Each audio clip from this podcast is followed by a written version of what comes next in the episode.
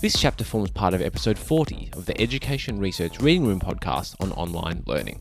Before listening, I highly recommend that you listen to the chapter introduction in order to get a sense of what's in this chapter as well as each of the other six. And if you enjoy this chapter, please share it with friends and colleagues. Chapter 7 Nadine Bailey on the Role of Tech in Education. Nadine Bailey is the teacher librarian and technology integrator at Western Academy of Beijing, in the middle school, following the IB Middle Years program.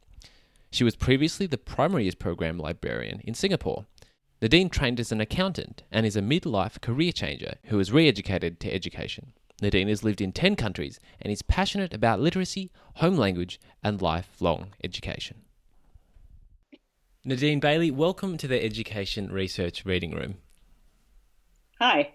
I'm so flattered. I was I was doing a little dance when I got your Twitter message because I've been recommending your podcast to everybody, and I was, um, yeah, I just get so excited when somebody is doing podcasts like this. Um, I love the questions. I love like that you're really digging deep into some of these topics and kind of being on a mission to get educators up on the whole scientific literature and you know, people debating the, the, the John Hattie thing was quite a, quite an interesting one for me as well. So uh, yeah. It was. Well, it's wonderful to have you on as well, Nadine, and we'll we'll keep digging in today.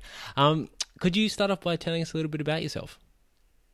Okay, so I'm um, by training I'm actually an accountant, okay. Um, and then I'm a career changer. So uh, I requalified um, actually in uh, Charles Sturt University in Australia, and I did two back-to-back masters, one in um, information systems and one in as a master of education, and then I went into teacher librarianship.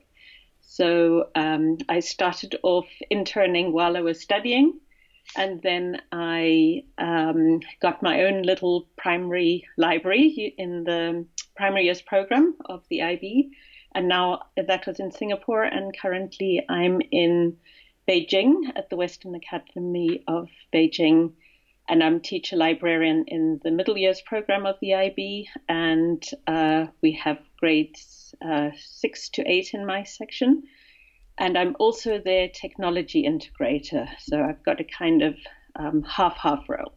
Okay, fantastic. Could you tell us a little bit about the Western Academy Beijing?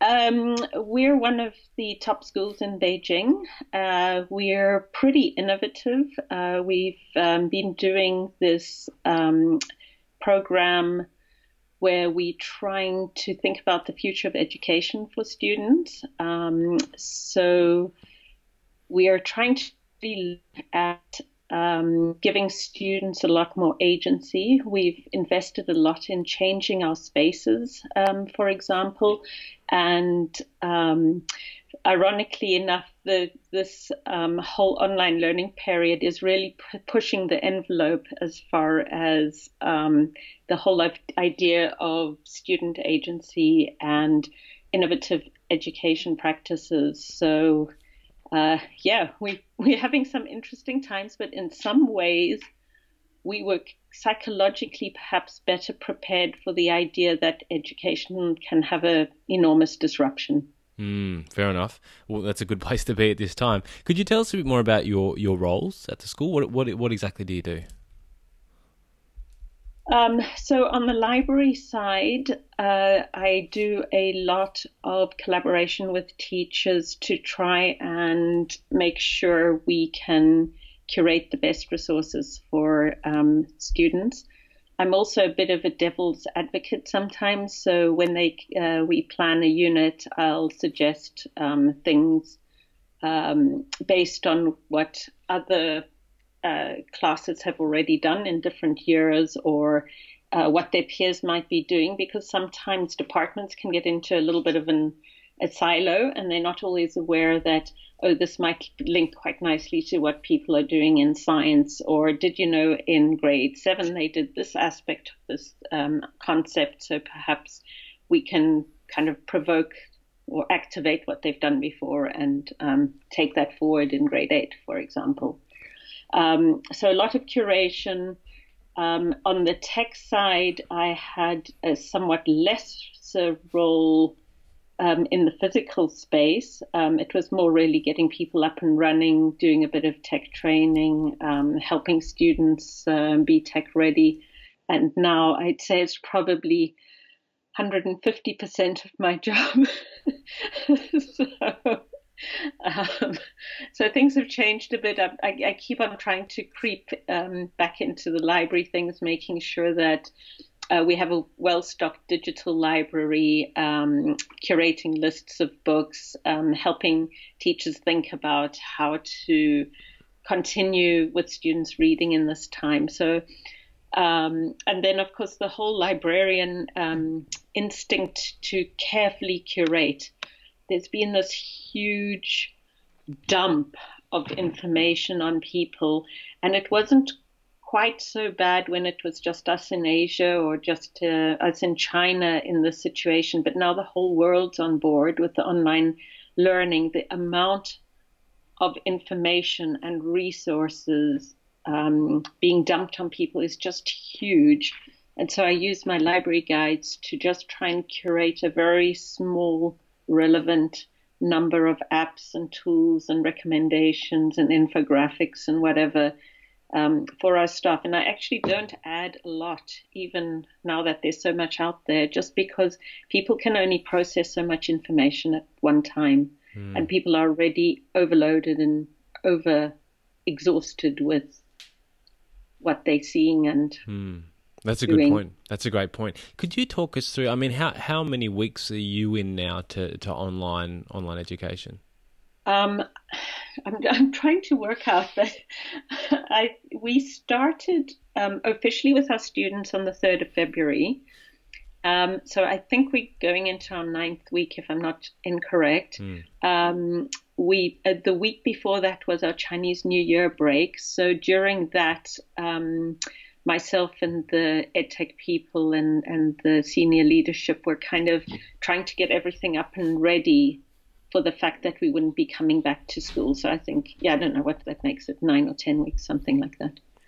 Okay, and, and tell us about those first meetings. What were some of the topics that you debated and, and tried to nut out?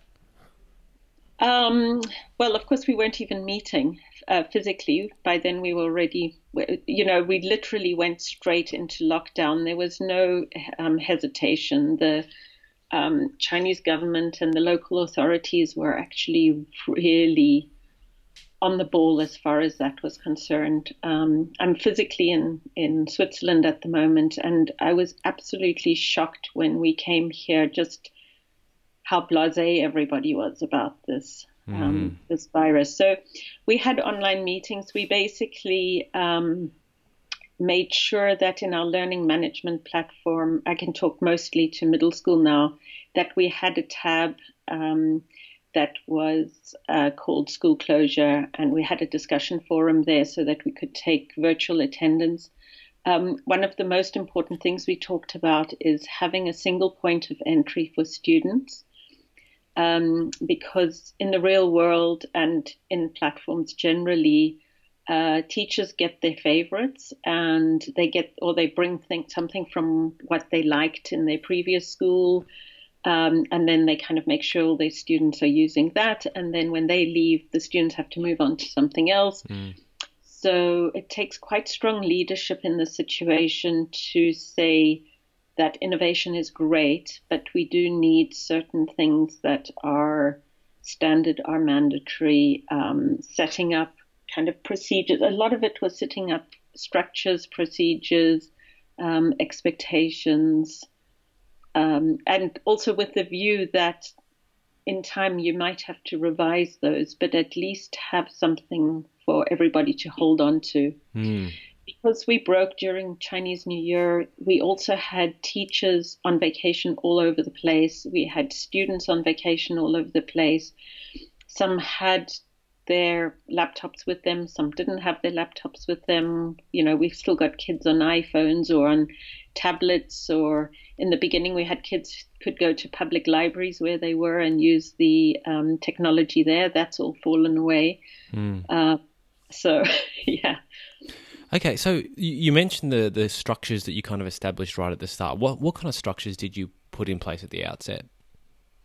Um, we we set up, um, like I say, the closure tab. We also set up in our advisory. We use Moodle as our learning management system in um, middle school. Um, we also set up uh, one specific um, structure there which we would use for attendance every day. So the idea was um, we set up, for example, every Monday the um, class mentors. So we have a mentorship uh, structure that was part of our future of education um, plan. Was we have our homerooms with 22 students, and then each homeroom is split into two mentors who look after 11 students. So that was incredibly, that was a pre closure thing that we've been doing now for two years that then became incredibly valuable once we moved online because each student could point to an adult and an adult had a group of 11 students that they could really look after from mm-hmm. a pastoral uh, point of view.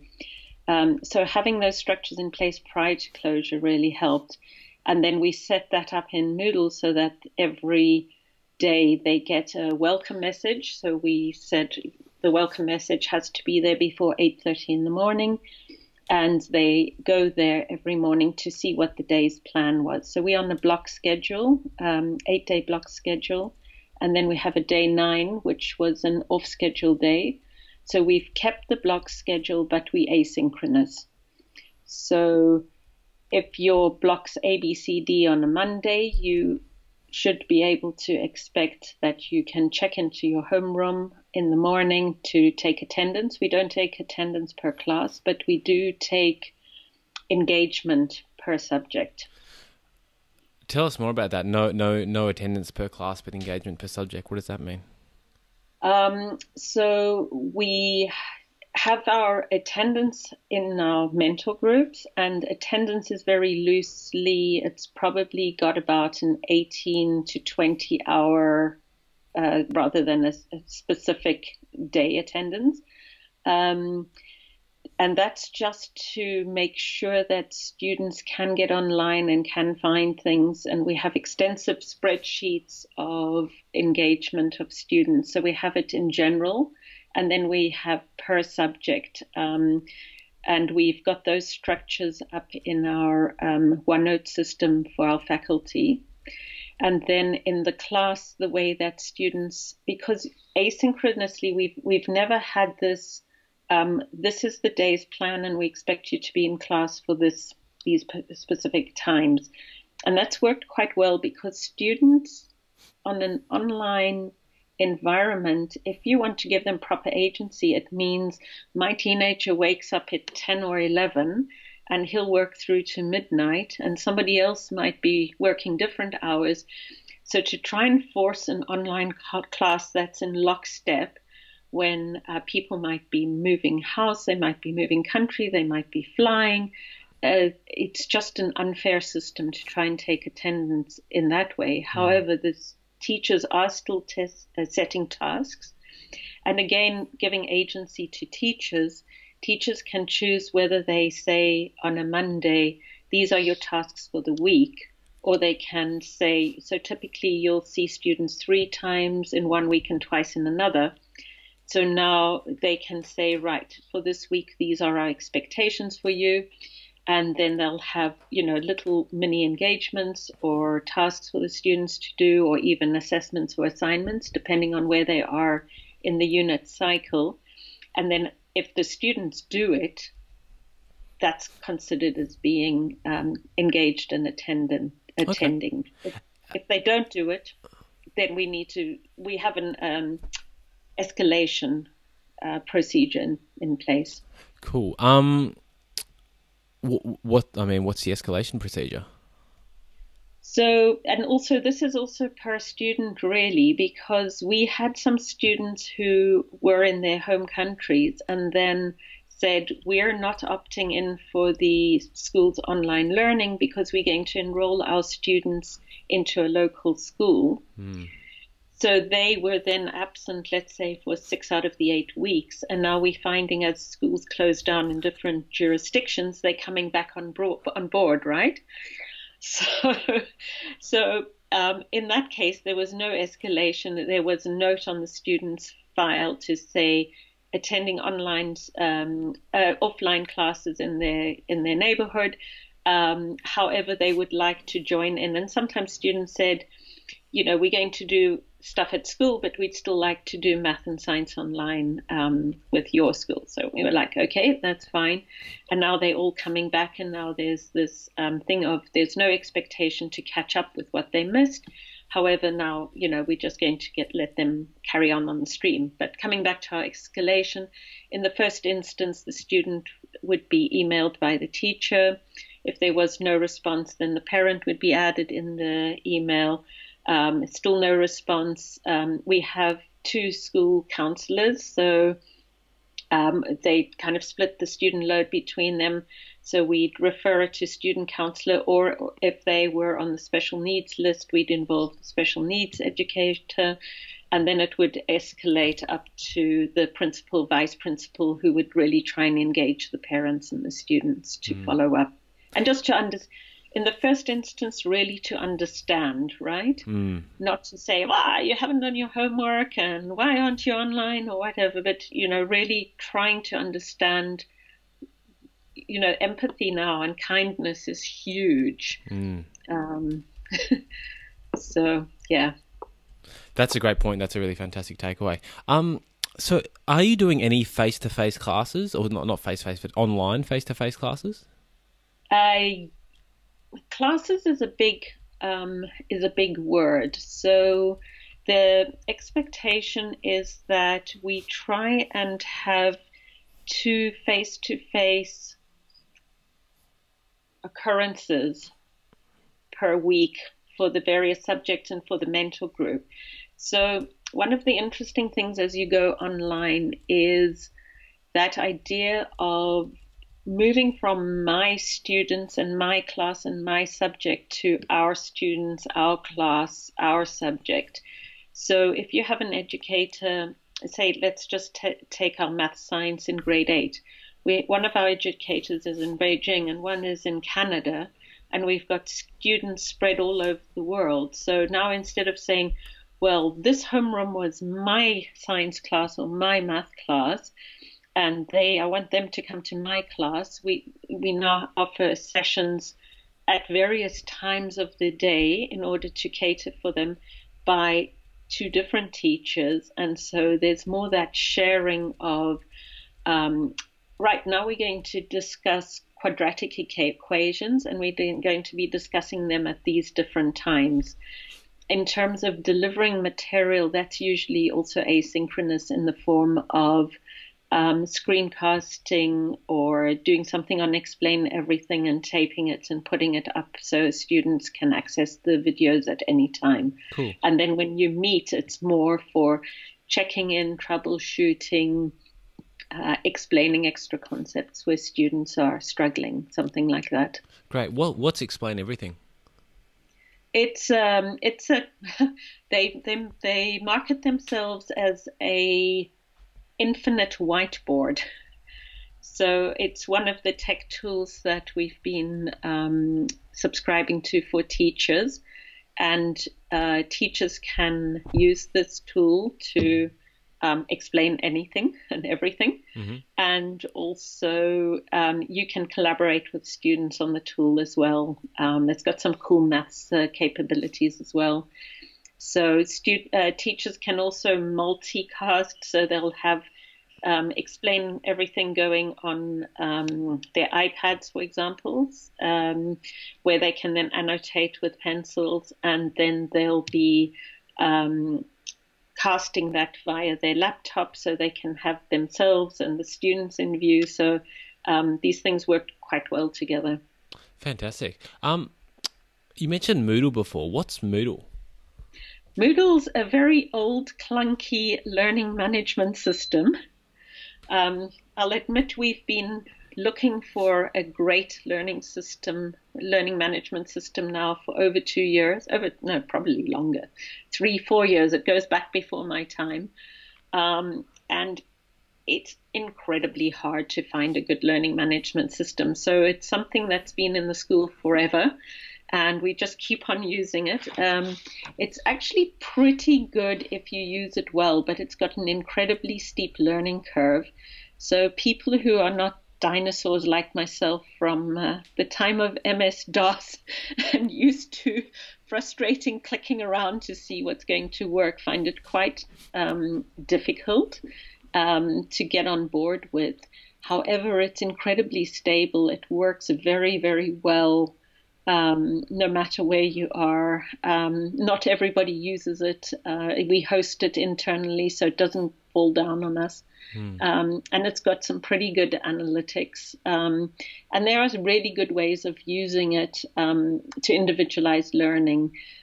But um, it's pretty clunky in terms of uploading and downloading, and it doesn't have a lot of drag and drop features and things. So um, we want something new, but everything we've looked at so far uh, just uh, such a disappointing landscape. But I'm hopeful. I'm so hopeful that all these people are going to put money into developing things that really meet um, meet student needs and meet teacher needs to allow students, you know, we, we've always been at WAB, we're really trying to break that hierarchy of being in lockstep with your peers and, um, you know, not allowing students to be able to go much further um, if they want to and can and need to, and not allowing other students to take longer over certain things. Mm. And and that's been, you know, there are plenty of great learning management systems out there. If you want to keep to the same paradigm of education as classes, subjects, everybody doing the same thing at the same time and stopping and starting at the same time. So um, I think part of our frustration with everything in, in learning management system is not having uh, learner ownership over their portfolios and their works. You know, the teachers and the classes and the system own them, and students not being able to, you know, not being able to take your curriculum and say, right, these are our curriculum benchmarks. Um, you have multiple opportunities to prove you've met those benchmarks and move on. Um, so, you know, we've just mm. been struggling finding anybody who's thinking um, in this way and allowing these things to be possible for our students. That's really interesting. So you'd, you're saying you want a learning management system where the student can kind of look at each of the I don't know we could think of them as ladders ladders of the different subjects with all the curriculum benchmarks, and they can choose which ladder to climb when and at, at which rate and things like that. Yeah, yeah, and so they're not if they're in grade. You know, we have a few students, for example, in grade four, who are doing mathematics at um, kind of pre-university level and um, you know you need to be able to differentiate for that. Um, we have a lot of um, people who are Chinese native uh, speakers. So in most classes, we have five streams of Chinese, um, but it's still per grade. And you know you want people to be able to just go as far and reach as high as they can. And on the other hand, we have some students um, you know, may, they may be English uh, language learners, so you want them to be able to pace themselves not per grade and not, but rather per level, and then to go as fast as they can or as slow as they need mm. to. Um, we have some students with learning issues, um, so they may need to say, be in grade six and access literacy at a grade four level, for mm-hmm. example, mm. until they can catch up. But then not be in a grade four class where they have to move up year by year. So. Fair enough. That's very interesting. Can, I'd like to talk a little bit more about how you're doing doing everything at the moment. So the picture I've got, I've managed to garner so far. Um, teachers do screencasts or provide some resources for students to learn. Um, they have a couple of check-ins per or per week for each subject. Um, what else? what else happens within this online learning that you're, you're doing at the moment? Uh, we have um, dialogue. Some some of our so teams. We've we've moved. A lot of people have moved on to teams. They're finding it much more motivational for students, just because the interface looks a lot nicer to to the teachers and the the students. When from the when compared end, to what? To Moodle. Okay. So from the back end for us as kind of tech people uh, structurally, you, you saw on my blog post, um, we struggle with a lot of, you know, the, the very flat, uh, no hierarchical kind of, this came from corporate um, things. So, but that aside from that, if you're just a teacher with a class, um, there's there's a lot of daily engagement and comments and questions and posting of things. So, for the motivation of students, um, nearly daily check in aside from here's my screencast or here's my here's my live. So the live the expectation for live is only twice a week, but you know lessons and content continue whenever you would otherwise be teaching that subject. Mm, okay. Um, and emails, thousands of emails. Oh no. Thousands. If I can give anyone advice, it is to very, you know, that thing of start the way you want to carry on. Very quickly try and wean your teachers and students off individual emails into something communal because if you get asked a question once, you're probably going to be asked that question another thousand times. and um, and and I think everyone feels feels the obligation to to answer those emails and I'm trying to say to people say to them that's a great question I'm going to put that up in the discussion forum and answer it there so everybody can see it mm-hmm. or that's a great question do you mind posting it in our daily check-in so that everybody can see it and also the answer because um, over time, it's just not sustainable to have all these individual emails going. Totally. Let's let's talk a little bit about how you use Teams. I'd love to know where people are putting information, um, where you do the announcements, because there's a whole heap of different ways that Teams can be used, and there's lots of different mm-hmm. um, functionalities within it. So, could you walk us through what uh, a, a standard teacher, how a standard teacher will be using it at, at WAB? Yeah, um, I'll, I'll start off by saying we probably are not best practice. I know from the, and you might want to get them to talk about it. I know from the um, webinars that uh, Microsoft have been putting out that Brisbane Catholic Education and the University of New South Wales are probably um, forerunners in, in best practice. And I've got a little note to myself to try and get hold of someone there to, to find out. So we have um, some of our subjects were forerunners in the using of Teams. And so, for example, our design um, department was using it a lot for assessments. They have a very nice assignments um, side to that. And um, so they were still putting all their lesson content in Moodle. However, they moved their um, assignments over to Teams because you get a very nice overview of who's viewed the assignment. Um, you can go in and you can have the, the really nice thing is that constant loop of feedback because we're not the kind of school who would say, right, um, here's your assignment. You know, also working in the IB structure with the middle years program. The idea isn't it's a high stakes uh, winners and losers type of assessment. You you usually have a module over six to eight weeks where you're working on a certain inquiry, um, and you have different phases of formative and summative assessment.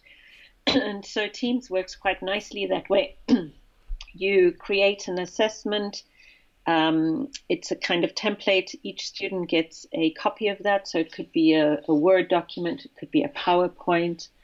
Um, It could be any of the word in Excel spreadsheet, whatever. And then the student can view it, they can do some work on it. You can see who's at what point, and you can give ongoing feedback, as in, okay, you're going in the right direction, but you could do a little bit more of that or a little bit less of that. And then you return it to them, they carry on with the work, they return it back to you. And then finally, when, when both sides are kind of satisfied, this, this is kind of the best work that the student's capable of doing, they turn it in finally, and you can um, assess them according to the rubric. So the rubric's really quite nice. You set up a rubric, you can highlight where they are on the rubric for all the different elements. And then in our case, we don't give points per rubric point, but we give an overall assessment at the end um, mm-hmm. with a grade.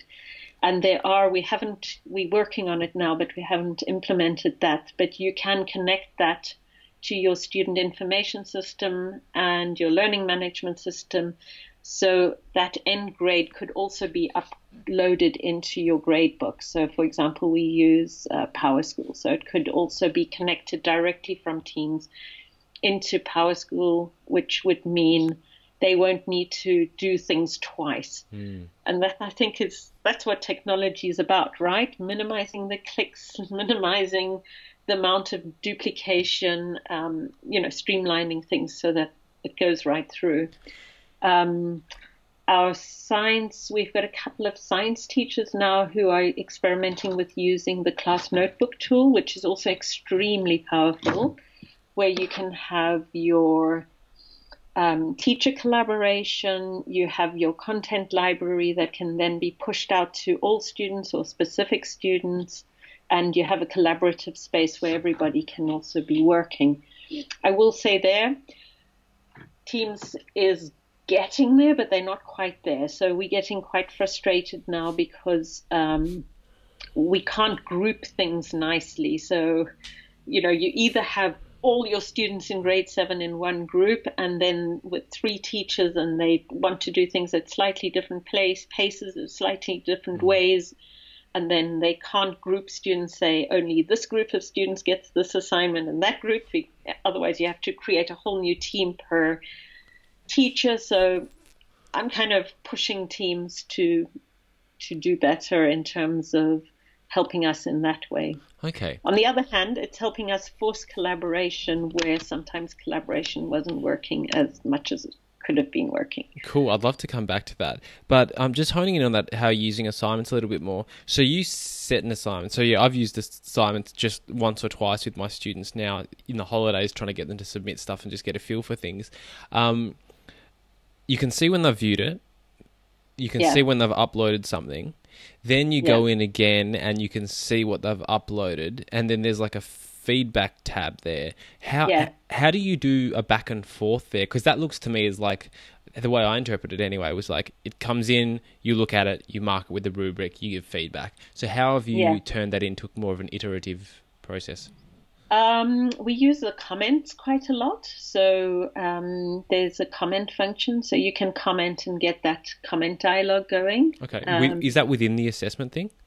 Yeah, within the assessment. Okay. So if you're uh, you give the assessment on either Word or on um, PowerPoint, you just highlight something and click the comment box, and then you can just give okay. comments, and then they can resolve the comments. I have to explore something that. I can Google. I have to explore that. That sounds really powerful. Yeah. Back to collaboration now. Tell us how you've been using um, Microsoft Teams to do collaboration. So besides our class, um, and we have our our say science class or math class, we have Teams for that. We also have um, grade level um, teams for the different mentor groups within that grade level.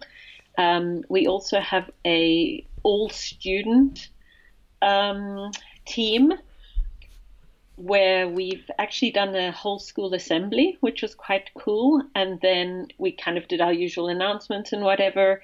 And then the students um, broke out into their homerooms, and each homeroom had a teacher. And we did this fun Kahoot um, competition in the break breakout rooms. And then they all came back to the main assembly. Uh, which would have been great, except Kahoot didn't work all over. so where it did work, it was great, and the students loved it, and where it didn't work, it didn't work. Mm. and yeah, pe- people have become quite stoic about it. Okay, it didn't work. Too bad. Let's move on. Mm. So when you say they broke out into groups, so the, you had to you have to basically create a team in Microsoft Teams for each subgroup yes. of people. Is that how that works? And then they kind of click out of that team and then click into another team yeah, so in this instance, we had the main team was all our um, middle school teachers and students, and then we had private channels for each homeroom. And so they went back into the homeroom, did whatever they were doing in their homeroom. Um, also, just for because the homerooms and mentor groups are quite strong, have strong affinity, of course, because we've been building that on offline all year. Mm. Um, so it's nice for them to see their homeroom classmates and their homeroom teachers. And then they went back into the general group and kind of rejoined the the meeting there. And then for teachers, we have so I have a ed, tech group for um, myself and the ed tech people. So it's IT support and myself and my peers in elementary and high school, and the ed tech director. And then um, we have a middle school leadership team, and we have a head of department team and grade level lead team, and we have a all faculty and staff team. So we have all these different spaces, and then, for example, the language and literature teachers have their own team where they do their collaborative planning. So I joined in one of their meetings um, on Friday or Thursday or Friday and so we were chatting with about the upcoming unit. Um, so it's used in all different ways by all different people for different purposes. That's great, and it's great to get all the all the teachers onto teams using it as teams because I guess you'd work out lots of great ways to use it with each other, and then you can use it in that way with your students yeah. as well. Yeah, and then we have people who give um, kind of online PD on um, so, for example, this week I did one for our math science teachers and I did one for our language teachers, but anybody could join any of them.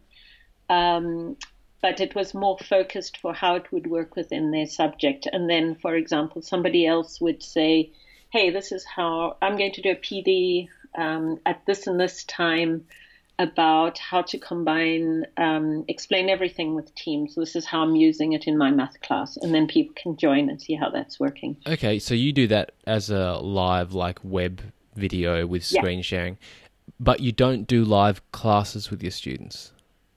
Um, yeah, well, we, yeah, it's kind of we have classes set, but if students don't attend, it's okay. You okay. know what I mean? And the okay, and those classes are more just to for for checking in and things like that.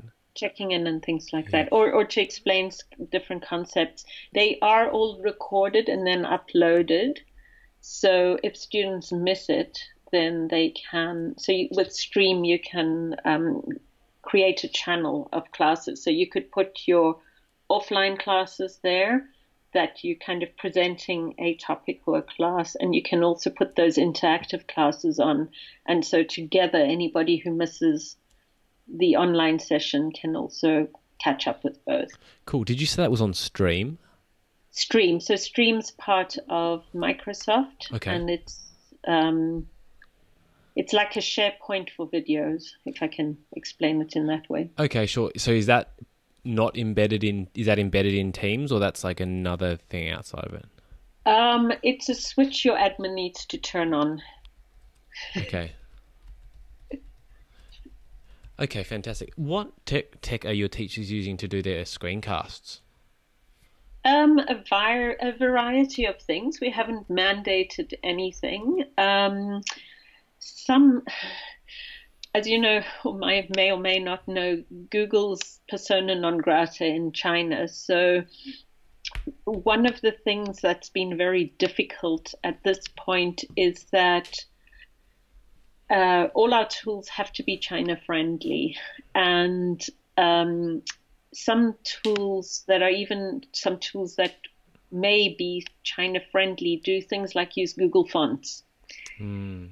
And so then they'll work or not work, or they'll work intermittently, or they work for some people on some internet providers and not for other people on other internet providers.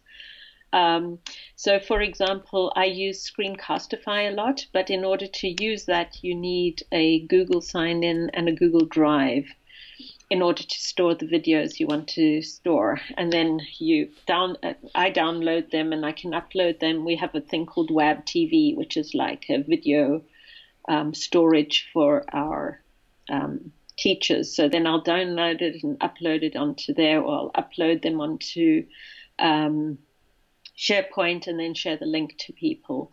Um, some people use Screencast-O-Matic. Some people just record themselves on Teams, so that's also a way you could do it. You could just start up a meeting and then not have anybody in your meeting, but you can screencast, you can share your screen, uh, you can share the whiteboard and just record that. Mm. So there's all sorts of ways you can use, um, you can do your screening. Um, some people are using Loom, I think. Um, it's not something I've investigated personally. Um, and of course, the whole elementary kindergarten thing is a whole different kettle of fish. So um, that's really, really tricky. I'm kind of glad I'm in middle school at the moment. Yeah, I think it makes it easier. Um, I spoke to Sally and you are from um, Beijing, China, uh, Beijing City International School today as well. Yeah. Um, and they had yeah. some fantastic advice, and it's actually sounds pretty incredible what they're doing at their, their primary yeah. school. But um, I think it takes a lot. It takes more. You can't just kind of leave the students to, to do. Yeah, it's amazing. Yeah. yeah. And to educators who have young children, I mean, I've got a I've got a 16 year old, and um, you know, it's been going quite. I mean, that's another piece of advice: relationship first and let the teacher be the teacher. Yeah. So even though I'm kind of a teacher, I'm backing way off. Um, and until I get a notification from his teacher that he's not meeting expectations, I'm trying to just bite my tongue all the time about the times he gets out of bed and whether he's up to date. some days and weeks are better than others, especially if I've been up from like 3 a.m. and he kind of stumbles out of bed at 12, by which time I'm ready to go back to bed.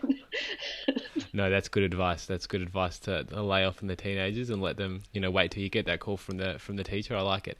Um, what other tech are you using at the school? So what have we talked about? We talked about Moodle.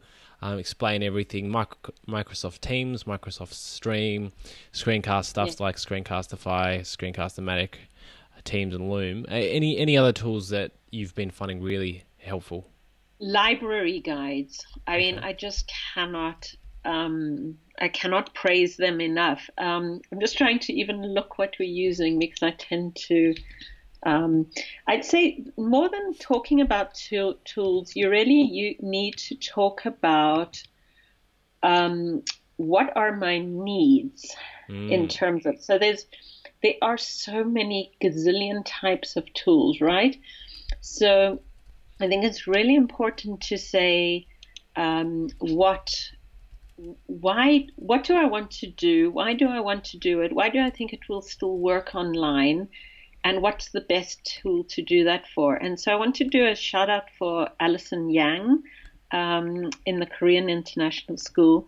Um, she did this really great thing where, where she talked about Oreo learning. So she talks about a bit objective responsibility, expectation, and organization. And she did that really early on the uh, during the whole online learning thing. And I'm using that to scaffold a lot of what I push out to teachers and to parents and to students.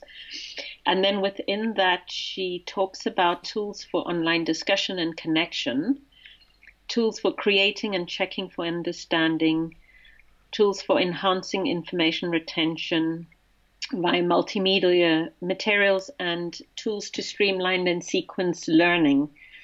And I think we shouldn't just talk about tools, we should talk about why we're going to do it. So, um, if we talk about discussion and connection, we've been using um, Flipgrid quite a bit. Mm-hmm. Um, we've been using Zoom. I do have a lot of reservations about Zoom. um, just in terms of privacy, and, and that should be a, pri- a, priority, is child protection, um, teacher protection, because that's the flip side, and we have had some nasty instant instances of teachers incorrectly being not at our school, thank heavens, but um, of teachers being um, accused of things, and that was on the physical environment, not the online environment. Um, What's wrong with Zoom? What are some of the reservations about Zoom? Um, the reservation, well, the the big reservation is who owns um, who owns the data and who records the data. So, for uh, in Zoom, anybody can record, which you would think is an amazing thing, but um, if your recordings get hacked and people use snippets of recordings out of context, or if you're having, say, a live PE or dance class or whatever, and um, you know, p- people can edit anything. Mm. Uh, so I feel somewhat more secure using Teams where I know it's on our cloud and we own the data and we decide who can record the meetings and where it gets stored and how it gets stored. So it's our security issue. Mm. Um, with a lot of these cloud based things that are not on your systems and servers. Um, and I know Zoom's been very proactive in sending out notifications on how to, and, and this is the problem as well. You rush into something um, anything where administration can't set your default settings in terms of privacy and security and who can do what um, becomes a bit of a Wild West situation because people with the best intentions go into something and then, you know, they've been hackers streaming live porn during sessions and um, there have been people taking um, video clips and, and you know, there, there's so many memes now about online education with with people doing inappropriate things, and you know, I feel really sorry for those educators. Um, because they're trying their best, they're doing their best. They can't necessarily control what the people in their audience are doing. If they publish the link live and they haven't put in settings that they can, who they allow into the meeting, they could have some random weirdo in their class. and so, yeah, recently, the last few days, Zoom's been incredibly proactive in, in sending out notifications.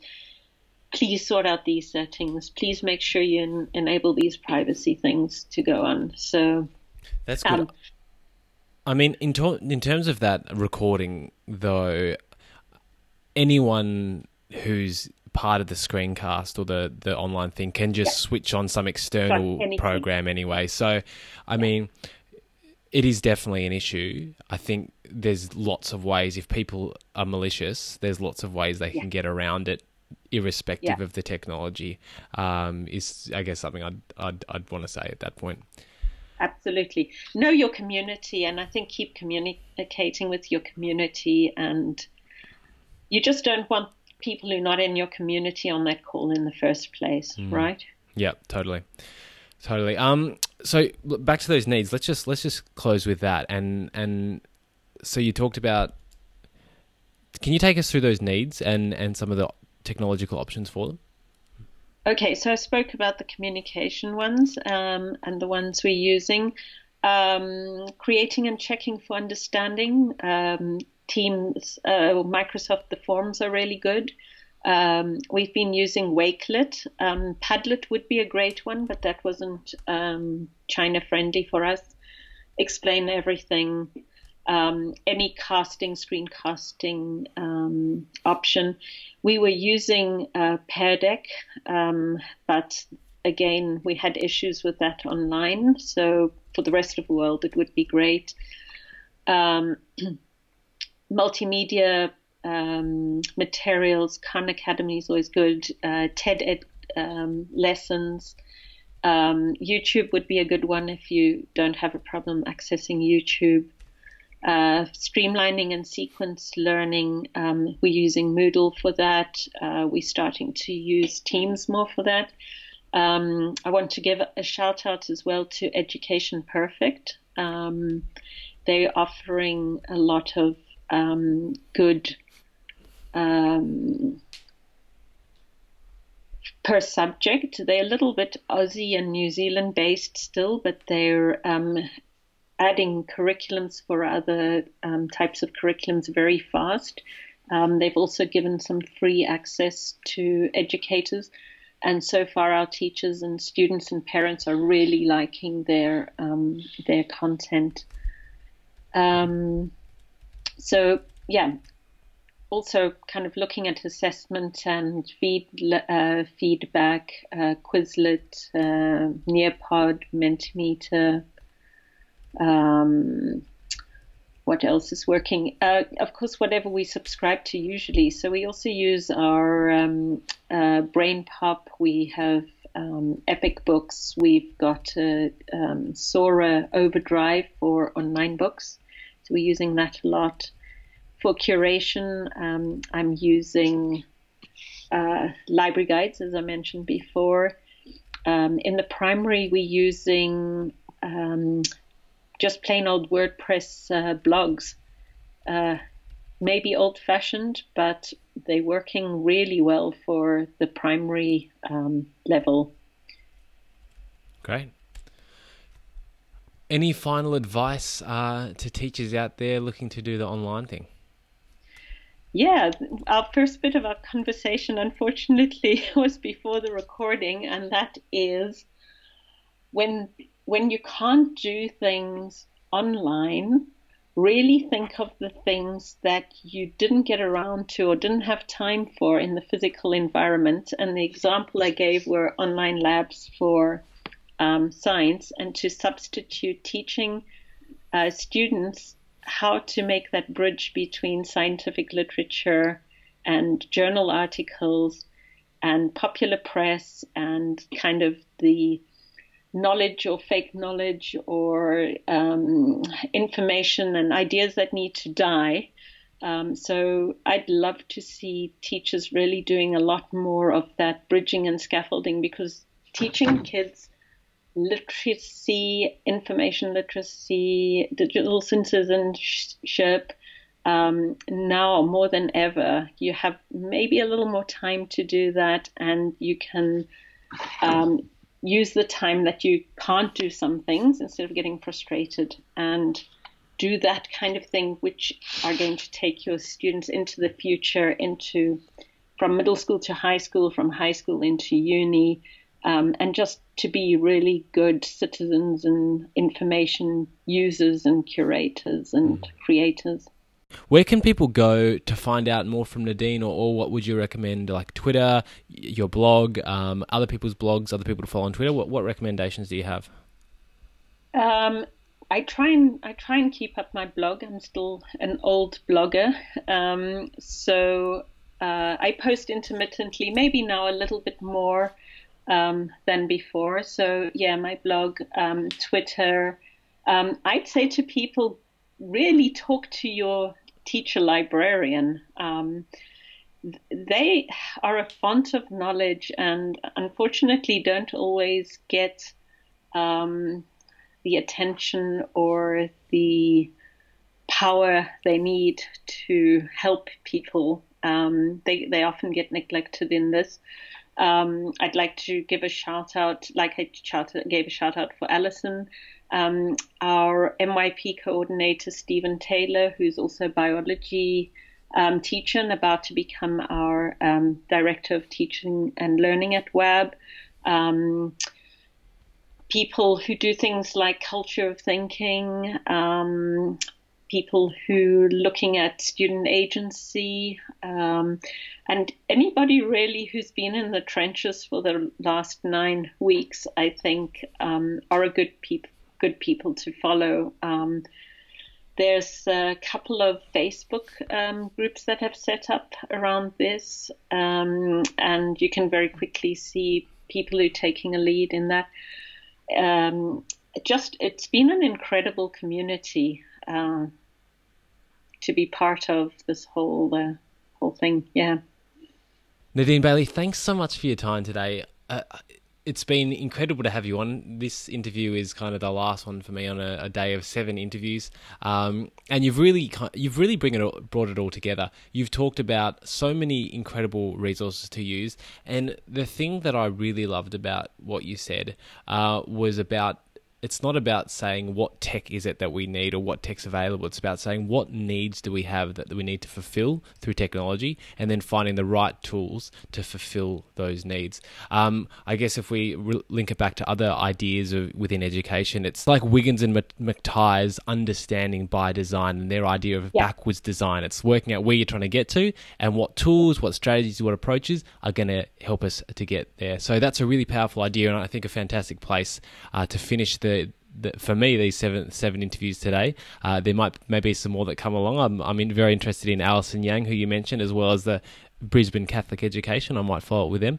Uh, but thanks so much for your time today. It was, it was a pleasure speaking to you. Okay, great speaking to you too. If you enjoyed this chapter of the ERRR podcast online education special, please share it with friends and colleagues, and please consider supporting the ongoing production of the ERRR podcast at patreon.com forward slash ERRR. Signing up as a patron helps to communicate to me the value that listeners are receiving from the podcast and helps to keep the production of the podcast financially sustainable into the future. That's patreon.com forward slash ERRR. I hope that you enjoy the rest of this education special.